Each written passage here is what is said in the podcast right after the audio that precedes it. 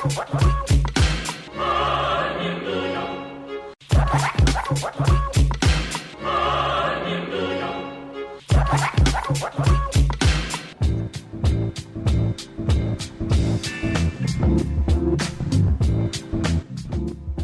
God it's free range.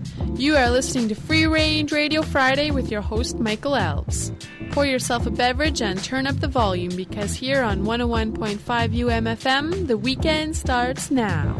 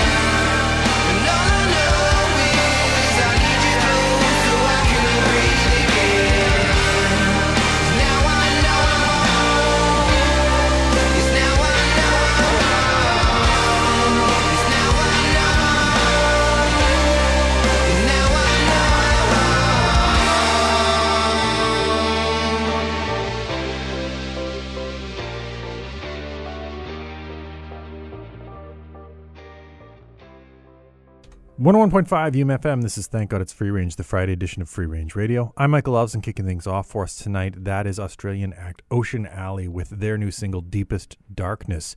That band comes to town on June 20th, playing the Park Theatre And uh, fingers crossed, we might have them on the phone next week, and uh, we'll have that on next Friday, the 17th, if it happens. Uh, however, I can speak to what has already happened. Earlier this week, I spoke to Tanika Charles. Charles is uh, bringing her latest album, Papillon de Nuit, to the Jazz Festival, playing the King's Head on Friday the 17th at 8:30 p.m. And uh, so we talked. I also spoke to New Orleans Jazz Trio Extended. Uh, they're on the road right now, sadly not coming to Winnipeg, but uh, we've played some stuff from Without Notice, and we'll get into that a little later. Uh, so, coming up after this next track, we will have my interview with Tanika Charles. We've got some great new music for you. Playing after Tanika at the King's Head, Friday, June 17th at 10:30 p.m. Fellow Jazz Fest performer Witch Prophet. This is from DNA Activation, uh, one of the albums I voted for for the Polaris Prize in 2020. Uh, this is Makda here on 101.5 UMFM.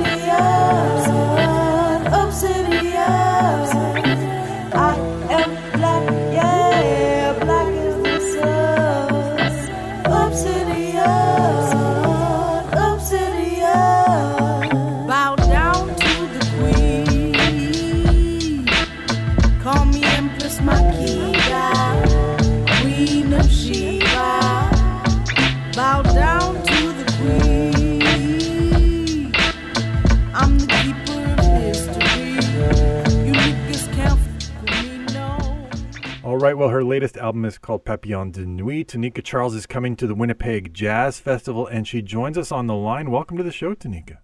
Hi, happy to be here. Happy to have you on, and happy to talk about this this new record. Now, hey, uh, great. This is this is the third record, and and I know in talking to artists, you know, you have your whole lifetime to make your first record, then you have about two years to make the sophomore record. What's the like mindset or process for, for a third record? Like after you kind of get over that hump of the making that second record. Well, the process uh, of making a third. Okay, so it's kind of difficult because this was created during a very difficult time. Mm. Um, the past two uh, years, during, perhaps. Exactly, and it was actually quite difficult to want to move forward with recording a whole new project because I just, you know, mentally wasn't in the best place. Mm-hmm. There was no motivation. There was no inspiration. So um, I thought that maybe my last album, The Gumption, would have been it. But I managed to, you know, connect with some excellent producers and a really great group of friends that write and you know the the joy i guess of of creating a project came back uh, with great difficulty but we managed to get it done so i guess the process is just kind of getting into a a, a mindset and um, i don't know like a like an energy to want to to do something because it was such a dark period. Right. Now, so, was, was that mindset like a whole new mindset, or was it kind of returning to a mindset you'd been in for, for the prior two records? It was uh, definitely. Um, I, I know I keep kind of not keep mentioning, but I have to, you know, address that it was two years of stagnant energy. It was two years of, you know, witnessing just everything kind of falling up, falling apart.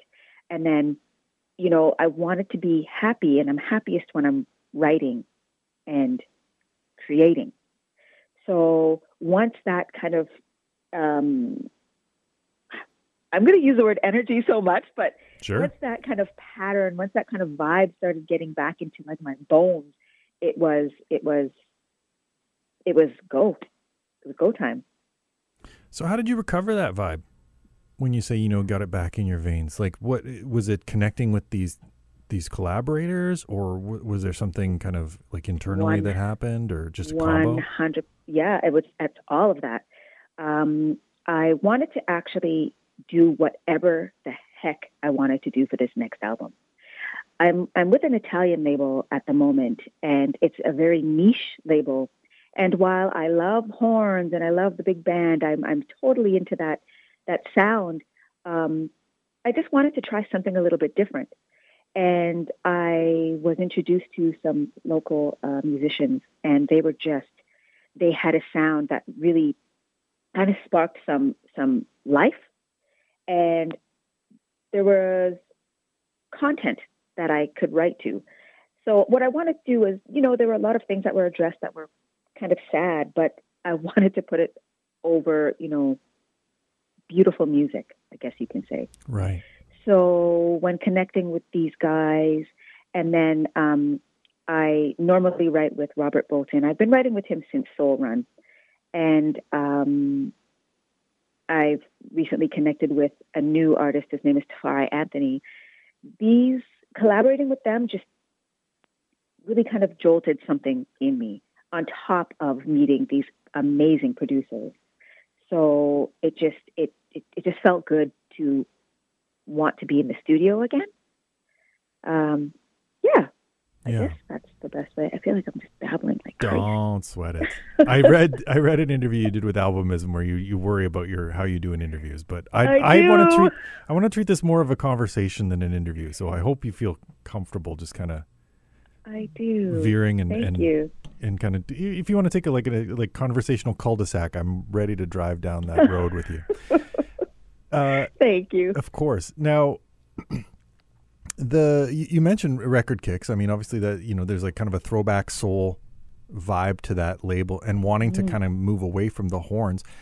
I know you're a big music listener. Was that something kind of coming out of who you listen to and who you, who you're responding to, or was that like an internal push to like veer away from that in in kind of recognition of where you were at at that time?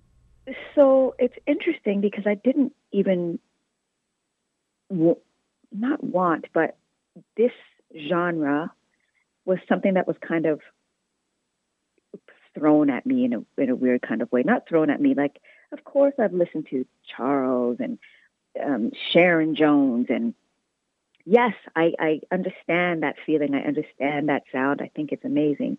Normally, I listen to Radiohead. I listen to uh, like Bob James. I listen to everything that I don't sing. you know, um, I wanted to. I'm not saying that the throwback isn't soul. There was just, I think I wanted to lean more into moodier kind of R and B.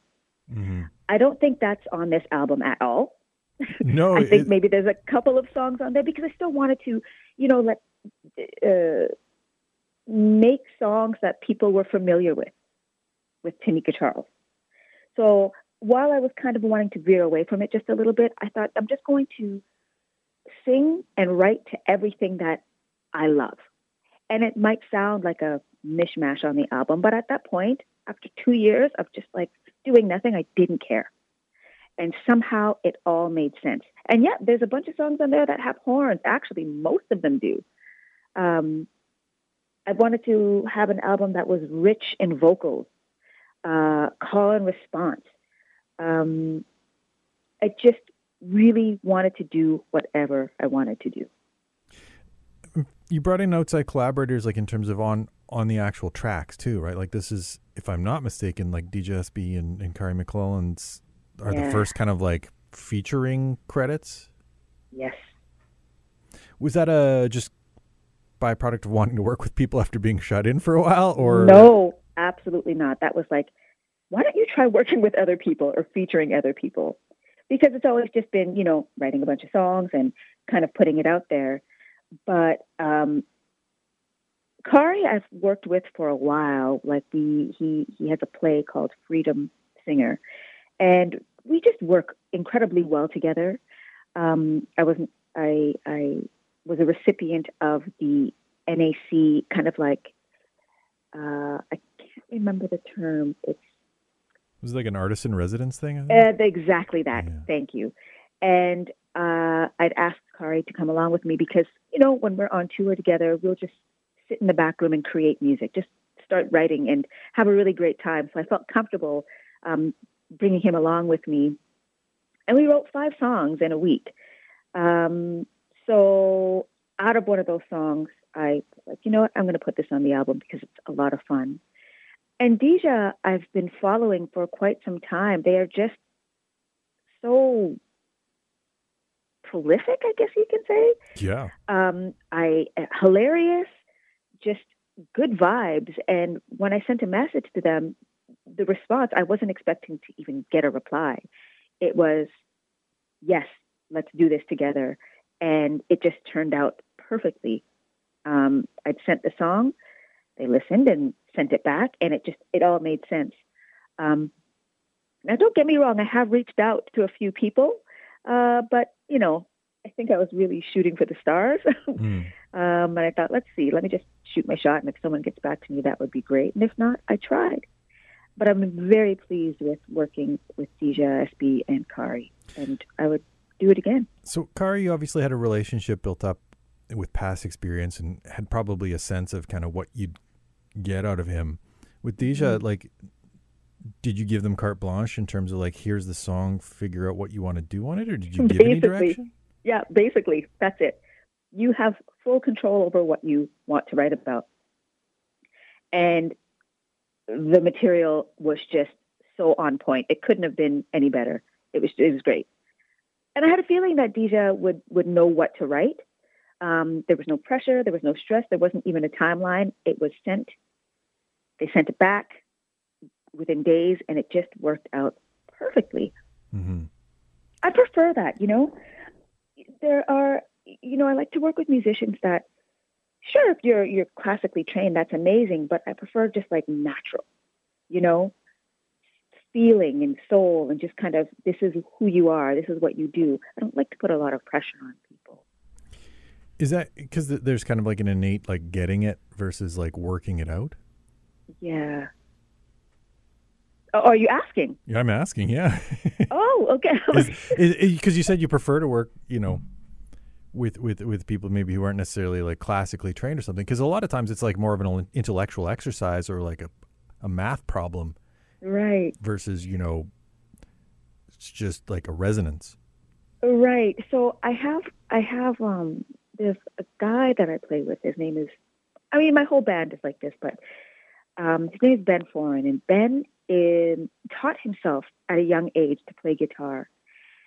And the way he plays this guitar and the chords that he comes up with and the way he makes it sing. I'm not saying he wouldn't learn that if he went to school for it, but I just feel like there's a different like it's in him and it just feels more like there's more passion to it. Mind you, I could and I could be putting my foot in my mouth here, but I just feel like when it's in you, like you've, taught yourself, you've you knew that this is what you wanted to do in life, and you worked at it, and you took the time. I don't know. It just feels like there's more love in it. I could be wrong. No, it's interesting because you. Uh, I, I was just thinking when you're talking about you know sort of self-taught guitarists, Yasmin Williams. I don't know if you're familiar with them, but No. uh, sh- she's out of out of like uh, the eastern states. She taught herself after playing Guitar Hero, and like her style is kind of based on like holding the guitar flat across her lap, like like a Guitar Hero player would. And uh, it, what's funny in terms of just thinking about this is I remember during uh, Black History Month we shared recommendations of albums of Black Joy, and your album, uh, you know, in, it was about to come out, so we shared we shared that, but I also shared the Yasmin Williams record, and just wow, just made me think of that.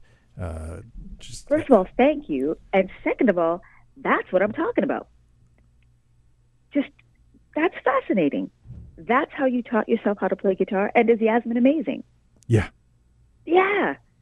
You know, it's like a passion. It's just inside your body, and you just want to learn, and then you can just take it to you know these magical places. It's I don't know how to put it into words. I just think it's just spectacular. Well, in terms of having difficulty putting things into words, I am going to ask you about kind of like writing a song of or writing an album full of black joy during a period in which maybe was much more difficult to find joy. Mm-hmm. You're not wrong. Um, there were a couple of songs that we we didn't use where it was you know we were talking about being in a pandemic and just being in touch with others. And I didn't want to listen to that album or this album years down the road and then be reminded of that time. Um, there was so much turmoil happening. And while there was a lot that I could have written about it was just too painful. So I normally fall back onto writing about just interactions and relationships relationships with others. I I just find it easier to write to, and everybody, or I'm hoping that most people can relate to, you know, a lot of the content that I've written.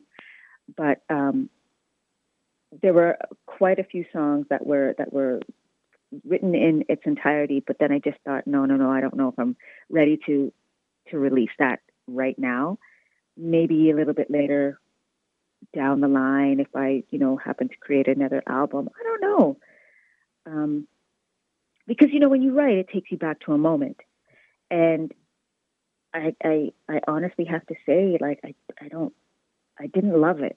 I didn't love that time. I didn't enjoy being like depressed. Right. And then performing feeling. it, I have to imagine you maybe tap back into those feelings and, and don't necessarily want to go back there for that reason either. Exactly that. Um, you know, some people write and then they it's therapeutic for them. I I cry for everything and easily. So, you know, and that takes me time to recover from that. So I get it. Like, you know, people want to kind of experience what you went through or they at least want to know and I just don't think I have the capacity to do that right now. And I don't think I would have it for a while. I can't even tell you how difficult that period was. And I feel like it's I'm just seeing the forest through the trees, you know? Right. Yeah. You mentioned Bob James earlier, and I yep. read an interview that you did where you said your dad would come home and put on records and yeah. sit you down and say like, "Do you hear what the horns are doing? do you, do you see what key this is in? And Bob James was one of the ones he would play. Mm-hmm. And then subsequent to that, your dad is kind of your sounding board and was your sounding board for this record and let you know kind of when a song was hitting? Absolutely. That man is like my biggest champion as well as like my greatest love. I he can hear when notes are flat and notes are wrong and you know why don't you try playing something playing the guitar this way or add a little more of that he was just so um, integral in this in this process and um, i really don't think i could have done it without him uh, just even growing up listening to music i had no idea that singing was something that i was going to have as a career not once um, but I am so grateful to my father for, you know, kind of implementing music into the home daily or when he was home from work because he loves music so much. He, to this day, will sit on a couch. Now he drinks lemon water, not so much like a rum and coke like he used to back in the day, but he would sit down and um, just for hours listen to jazz. And I go home often. I go to Edmonton quite a bit. Um, and I really enjoy sitting with him, even to this day, because it's just memories of when I was a child. So, um, and he's still just as excited about music as he was so many years ago. Uh, yeah, my dad's like the greatest man to me. And it sounded like he was at least, you know, he, not necessarily your fiercest critic, but at least like willing to provide you, you know, critical feedback to say, no, this isn't, the song's not right yet. Yep. Yep. Absolutely. I have to Um, imagine having someone who you know is in your corner, but is also willing to like tell you what it is. That's maybe one of the like most critical people to have in your life. you know, I when Soul Run first uh, came out, I sent it to my dad, and he's like, mm, "I like one song, one song out of all of those songs." He's like, "Yeah, I'm not too crazy about these ones. This is my favorite song, and it's the the last song on the album." Um, and then when the Gumption came out, you know, he was like, "Yeah, it's okay." When I finished the first song on Papillon de Nuit, and I sent it to him. I think it was a million ways. And the first thing he said to me was, This song is beautiful. This is it. There's nothing else that needs to be done. And so, of Mm. course, I was like, Yes, he's going to like all the other songs. I'm, I'm on a roll. Like, I was so proud because he absolutely loved the song right from the beginning. So then I sent him another another song, and it was frustrated. And this song was, you know, a thorn in my side because I kept hearing things that I didn't know how to to explain to the producers or um, my engineer that I needed to hear, but I don't read music and I don't speak the language. I kind of just sing things out and hope that everybody understands what I'm trying to say. Right. Um, and I would send this song to my dad. I think I must have sent it to different versions of it like six times. And at the sixth pass, he's like, okay, the song is ready to go. Um, and I loved doing that with him because I'm not with him all the time. My dad's in his 70s, still like, you know, bright and moving around. He's he's a, he's totally active. But the experience of sharing this creation, this this album with him, uh, like it's it's one of my or going to be one of my best memories. You know, I really truly love this album. hmm Um, I'm proud of it, but I'm proud of it because my dad is proud of it and proud of me for like, I guess advancing in a way. Um, he just said the material is great, the music is spectacular. I'm very proud of you. So of course, naturally, I'm gonna, I'm proud, and that's really difficult to say because I'm just such a harsh critic of myself. So this is like the record he he heard in you, and wanted to to eventually hear like the whole of right. Like you said, you said like one song in the first record, and like oh yeah yeah, yeah I can see some progress on the gumption, but this is this is the you. this is it. Yeah. You know? Um Oh man. Yeah. I'm just thinking of like what I you know, writing this album and, and I was listening to a lot of Yebba. I listen to Yebba so much because she sings her pain so beautifully Mm. And the the I guess the issues that I, I find that I have are um, you know singing in the studio is not nearly as exciting as singing to a crowd and having to pull emotions into a microphone looking at a wall. hmm I just it's I'm not really the best uh, studio singer. It takes a lot for me to feel something in the studio. And there was a lot of material that you know, um, like the people that I'd worked with, certain people that I've worked with, some of the the music is about them, you know. So being in the same room as the person that I'm singing about, that's difficult as well um, it's it was it was it was definitely a journey. It's definitely a journey. Uh, that that album. For sure. Well, the upside Yeah. of you coming to Jazz Fest means you'll be singing in front of a crowd, which I think it sounds like you much prefer in terms of drawing uh, energy Ah. and vibing. Yes, and I can't wait. I love Winnipeg. Oh my gosh. Awesome.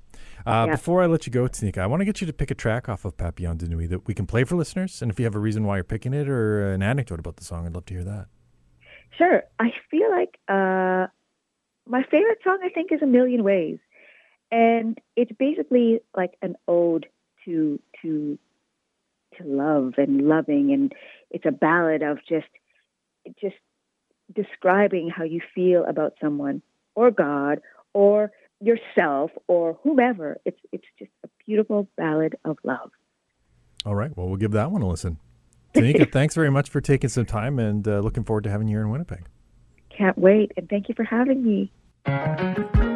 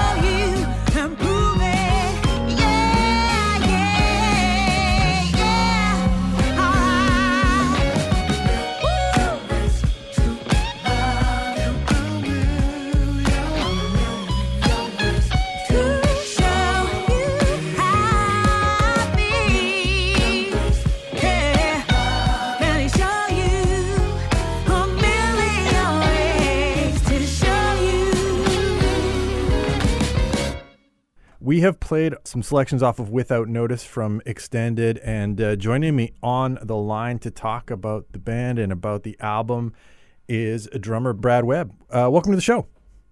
Hey, Michael, man, thank you for having me. Really appreciate it. My, my pleasure. Uh, big fan of the record, and, and so excited to get the chance to talk to you. You guys are listed as New Orleans based on all, all your media, and I'm curious, like, in terms of Genesis, like, did you all come from around the area, or did you like all end up in New Orleans and meet each other? We all ended up in New Orleans and met each other that way. I'm I'm the closest. Um, I'm actually born and raised in uh, Lafayette, Louisiana. Okay. Um, it's probably about like two and a half hours west of New Orleans, which we're actually coming up to right now on our way to Austin. Right. Um, I'm gonna wave to my folks on the highway. Um, Oscar is uh, Oscar's from Honduras. Um, came to the states and came to Baton Rouge, Louisiana, to go to LSU, where he met some kind of uh, some musicians that we all know a little bit, and it wasn't long before he started making the trek over to New Orleans. Um, I think at this point, maybe about six, seven years ago, something like that. Um, I've been in New Orleans for about 12 years now. Mm-hmm. Um, Matt's kind of the newest. Matt's uh, born and raised in uh, Northern Virginia and then moved to New Orleans from Pittsburgh, where he went to college. Um, so he was in Pittsburgh for about a decade before kind of coming to New Orleans. Um, basically, just not too long before we started this band. So you're obviously from from closest New Orleans. Is this kind of a situation where you're like moving to the big city? Um, kind of not really. I went to university in Boston. Okay. So I'd kind of So you had gotten to the out. Northeast. I had gotten out uh, and went to went to Boston. Spent a little time in New York, just kind of traveling and doing the Northeast corridor um, thing. And then, if I had to admit it now as an adult, a little bit was that I was a little intimidated by the idea of moving to New York and Right. pursuing a career in music. Um, kind of the same with LA. Boston wasn't really that much of a scene. It was one of those that if you're going to try to pursue a career in Boston, you might as well just move to New York. Like, Mhm. who are you kidding? Um, but I was also a little bit homesick. Um, I, I had a community of guys that I grew up with that were already back in New Orleans playing music. So for me at that time, it made made sense to to to kind of move closer home. And that community uh, that you, you had back back in New Orleans, like similar in terms of like sonically or, or kind of creatively, like was that because Uh, I feel like this band, you know, when when you read it's from New Orleans, it doesn't necessarily like sound like a New Orleans jazz act, right? Like, I mean, Yeah, obviously yeah. we have our kind of like Preservation Hall kind of like notions of, of what New Orleans jazz is, but this has kind of almost the like Scandinavian piano trio kind of Mm-hmm. right like like that th- some some pristine and austere kind of notes to it uh, i mean there's definitely some fun to be had on on the record but but I, I- it, it it doesn't necessarily say this is a new orleans trio No, and and that not, that wasn't something we we set out to do. hmm I think that's just because of all of our backgrounds.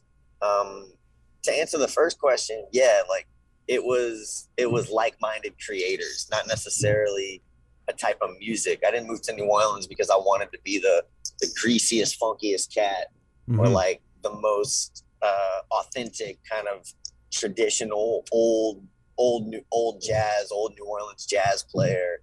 Um, and i and i didn't move back to like pursue a career as a zydeco or cajun drummer although i've been able to play all that music. And living in new orleans you end up playing all of that music. Um, for me personally at that time and i'd say even with me matt and oscar it's it's been about finding like-minded creators right um, you know, I what brought me to Boston was classical music. I was a classical music percussionist. Um, Oscar studied classical music um, back in Honduras, and that's what brought him to Baton Rouge as well.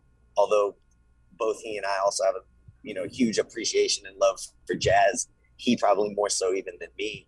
Matt came up just like absorbing any record that his dad put in front of him and has listened to so much music and back in Pittsburgh kind of played more electric bass um, and has a little bit more of an appreciation and knowledge of like rock music, rock history, pop music, right so then old jazz, new jazz. He just kind of knows a lot of everything.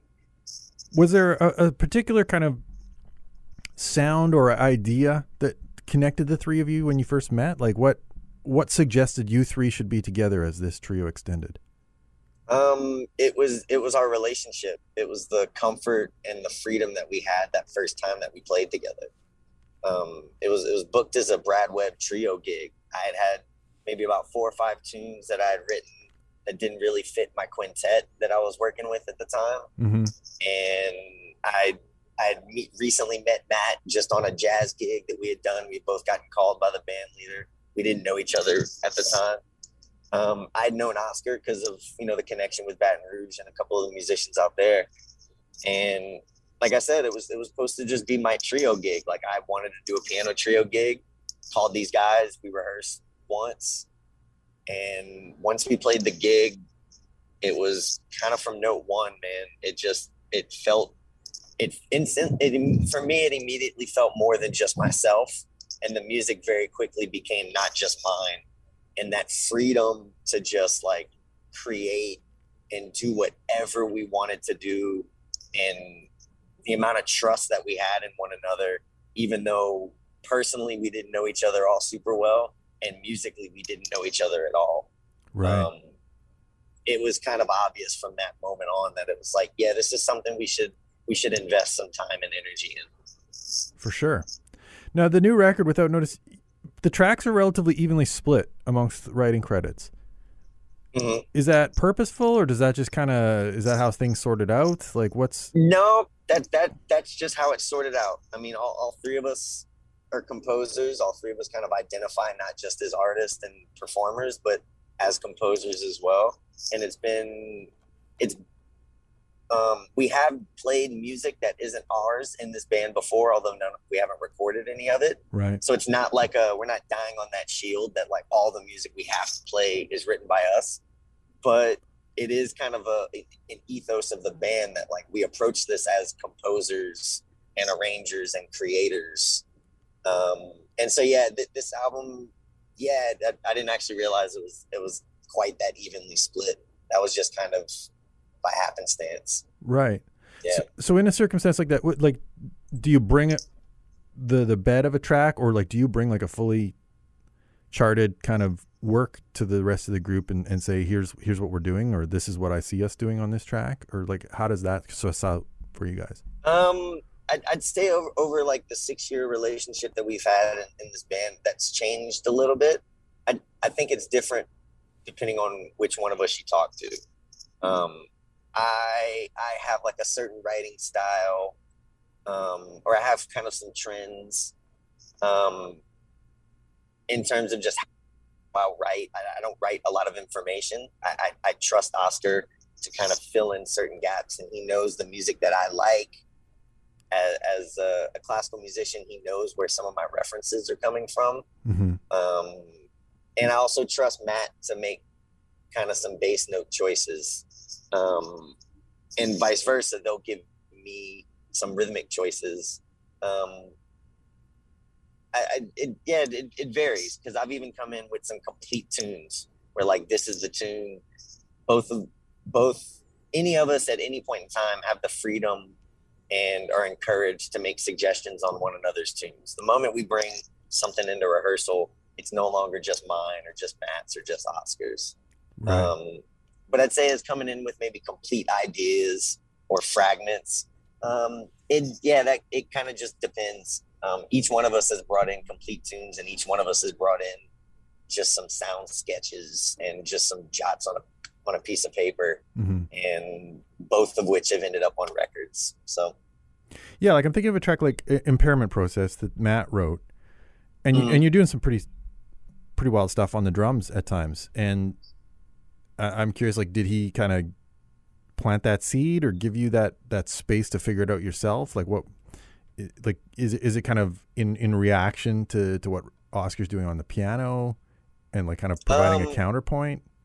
it's funny, man. I, I remember the I can I, I'm like I can picture us in the rehearsal when we first started playing impairment process. Um, what I was doing on the drums kind of came out of I, at that time I was listening to a lot of like breakbeat and and like old UK jungle music. Mm. and we, we kind of like Matt Matt was like here here's this section. I want Oscar you to you know to double double this line on the bass.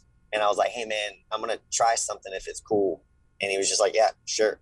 Like that's once again that's kind of like encouraged with the three of us. Hmm and it was kind of this like attempt at playing some like metallic-y breakbeaty kind of things and then it was like oh yeah that's cool. Like that and then it just kind of kept going from there and we would just keep trying different things. The oscar's right hand was just him.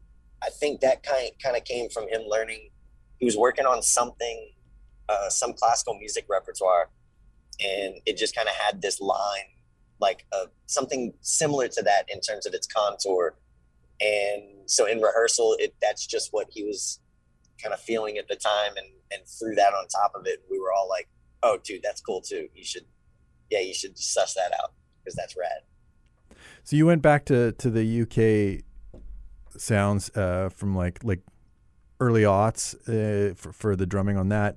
You went back to the '90s on uh, Central Standard. yeah. Was this just a product of stuff you were listening to, and you were kind of like pulling pulling at threads of, of like drumming techniques from from the past and stuff you were listening to, or like was was there an intentionality so, to some of this?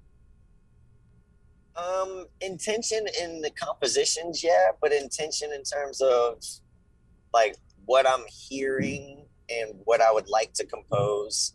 Um, probably less so, a little bit more spontaneous in that regards. Um, I, I, I think for me of composition is, um, you know, I hear something in my head and where like the academic side of going to school and learning techniques and learning harmony and theory and all that stuff is really just a tool and a mechanism to get the sounds we hear inside our head so that way I could communicate it with my bandmates in the most in the easiest, most efficient way possible. So that way, hopefully, what transpires is something close to what I hear in my head. That's how I think about composition. And in terms of, uh, so yeah, so I might just be listening to something, um, or watching something, or experiencing something, and it'll plant a seed in my head, maybe something like that. Right. Um, but I didn't write Central Standard as like an homage to 90s hip hop or 90s music. Um, in the same way that I wasn't actively like looking for an opportunity to play breakbeat on a specific tune. It was more that, you know, the freedom that this trio gives allows us to just like be our like our most true and honest self at that moment. So at the moment of that rehearsal or at the moment that I was writing that tune, I was hopefully, you know, my goal is to be the most aware of where I'm at personally and musically at that time. And then hopefully that that's the same thing with the three of us is that we're all very sensitive and aware and open to each other and allow whoever each one of us is at that moment to come out because that's the, the best and most honest version of each one of us is who we are at that moment. When you're trying to accommodate that that purpose or, or, pursuit of you know everyone kind of achieving their, their truest selves and everyone's bringing music to the the table and you know like we said there's pretty evenly split amongst the the compositions do you give thought to how the album hangs together like that is it just because it's all three of you that it's going to hang together because it represents all of you or do you like give thought to like mm, is this song gelling with the rest of the songs when you're you know sequencing a record? Um. Yes and no. Mm. I mean, yeah, like we there were other tunes that we also had that didn't make the record because we wanted the record to feel continuous. As far as who wrote it, that didn't really play into it. Right. Um, because I think now that we're mentioning it, like I think on our first record, I wrote half the tunes, and then the other half were split between Matt and Oscar but that's not something we really think about. We just think about the batch of music that we have, and um, and does it work kind of as a record? All all of us are fans of albums, and we feel we still feel very strongly that even though most people still listen to music maybe in single form or in a streaming situation, we still like the idea of an album. So we still take precious care of that presentation and that medium. Um, but as far as, um, yeah, I, I, it's gonna sound like us because we've been we've been at it for a few years and we've learned how to create with one another. Um, so yeah, I don't know if we necessarily pay too too much attention to that. Like, it will sound like us, and hopefully, it sounds like us because in no part of this band's history have we ever not just tried to be ourselves um, and champion each other to be the best version of each of, of ourselves as well. Um, well yeah, I haven't really thought of that too too much, but yeah, I, I, I, we just let that be, you know, and hopefully people like that. It, it definitely sounds like the right dynamic for at least a healthy band in terms of you know you all feeling tied in and that you're you're getting to do what you want to do. So, I mean, at the very least, even if it's not about the music, it's about kind of the interpersonal relationship that that, that en- engenders. Yeah, yeah. I mean, there's yeah, and I'd, I'd I'd be hard pressed to find a band that sticks around long enough without having like a healthy relationship as people. And I I think I'm not going to speak for Matt and Oscar, but I think the music benefits from the fact that we all have like a deep respect for each other. I'm a fan of Oscar. I'm a fan of Matt. They're in other projects that I'm not a drummer for. They hire other drummers, and I'm a big fan of that as well. You know, and vice versa. Like, you know, we play in each other's musics, and we're all we're all fans of each other, and we have a deep respect for each other in that regards. And yeah, I mean, it, it can only make the music better, right? Right. Before I let you go, I want to get you to pick a track off the record that we can play for listeners. And if you have a reason why you're picking that song or an anecdote about it, we'd love to hear that. Um. Oh yeah, this is this is my favorite. Not just cause, not because I wrote it. Uh, just, but uh, the first track off the record, "Prominent Randy." Um, there's a few reasons why why why I'll pick this one. One, the story behind the name of the tune is hilarious. Um, it's the Randy is my ex's dog.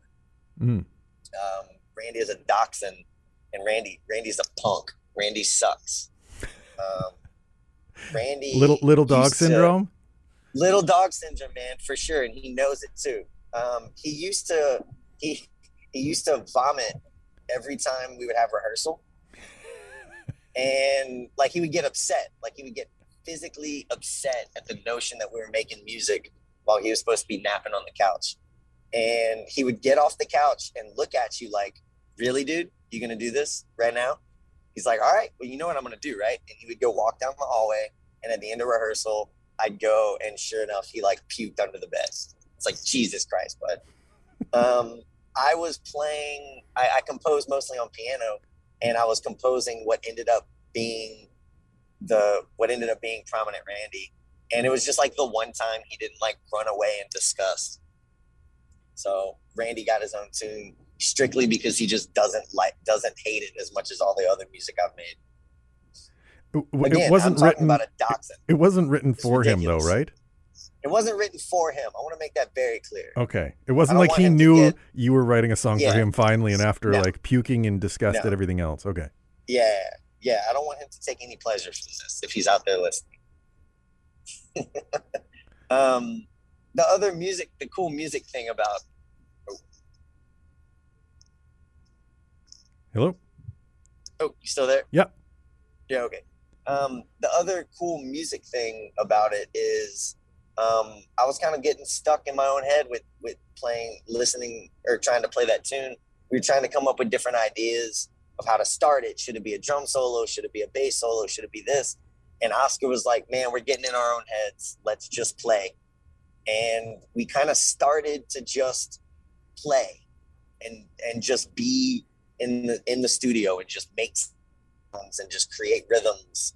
And about a minute in, I didn't realize we were actually rolling. I thought we were just like free. It was like without without the pressure of the tape. I thought we were just kind of playing, and I almost stopped us. So be like, "Hey guys, let's all right, let's start rolling now." And then I kind of looked up and realized that that we were rolling. And so this take on the studio for about the first minute, I don't actually know we're rolling. And I thought we were just kind of trying new things and trying a new idea and trying to bring some freshness to the tune that we were getting stuck in the studio with. And uh, lo and behold, it actually ended up being the final take on the record. And the first track And I'm end. pretty proud of that moment. Yeah, and, and and just because of the energy and the and the freedom and the and the joyfulness that that track has, it it made sense for it just to open the record. You know, if it's a if it's going to be the first thing somebody listens to, um, we felt like it was a good representation of, of us as a band. Right on. Well, uh, we'll give that one a listen. I encourage people to go to extendedtrio.bandcamp.com to uh, cop the whole record. But uh, in the meantime, Brad, thanks very much for taking some time and uh, safe travels to Austin, man. Uh, Mr. Michael, man, I really appreciate it, man. Thanks for the support, and uh, yeah, it's going to be a long day. Yeah, no doubt.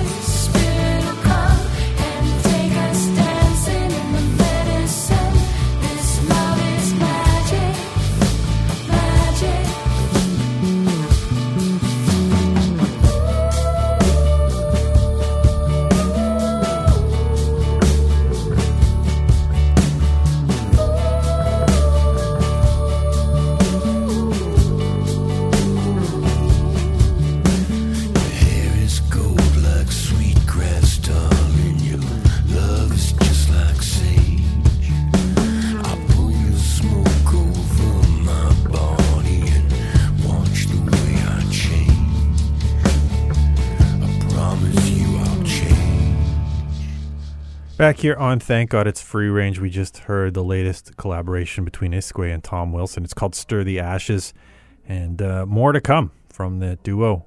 Great stuff.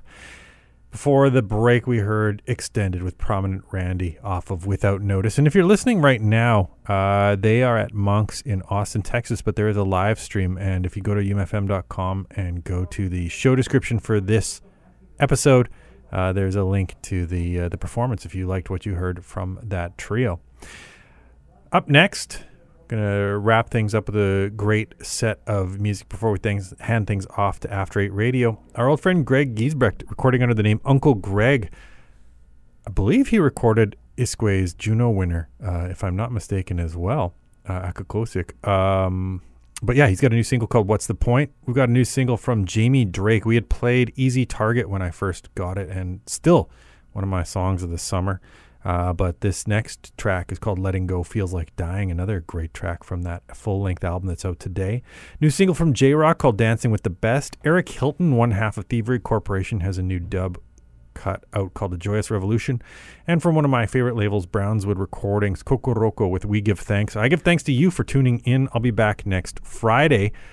In the meantime, Monday morning on Turning Pages, the book show that I do, Cadence Weapon, Rollie Pemberton talking about his new memoir, Bedroom Rapper. Uh, it's Monday morning here on UMFM, but stick around all weekend. Have a great one.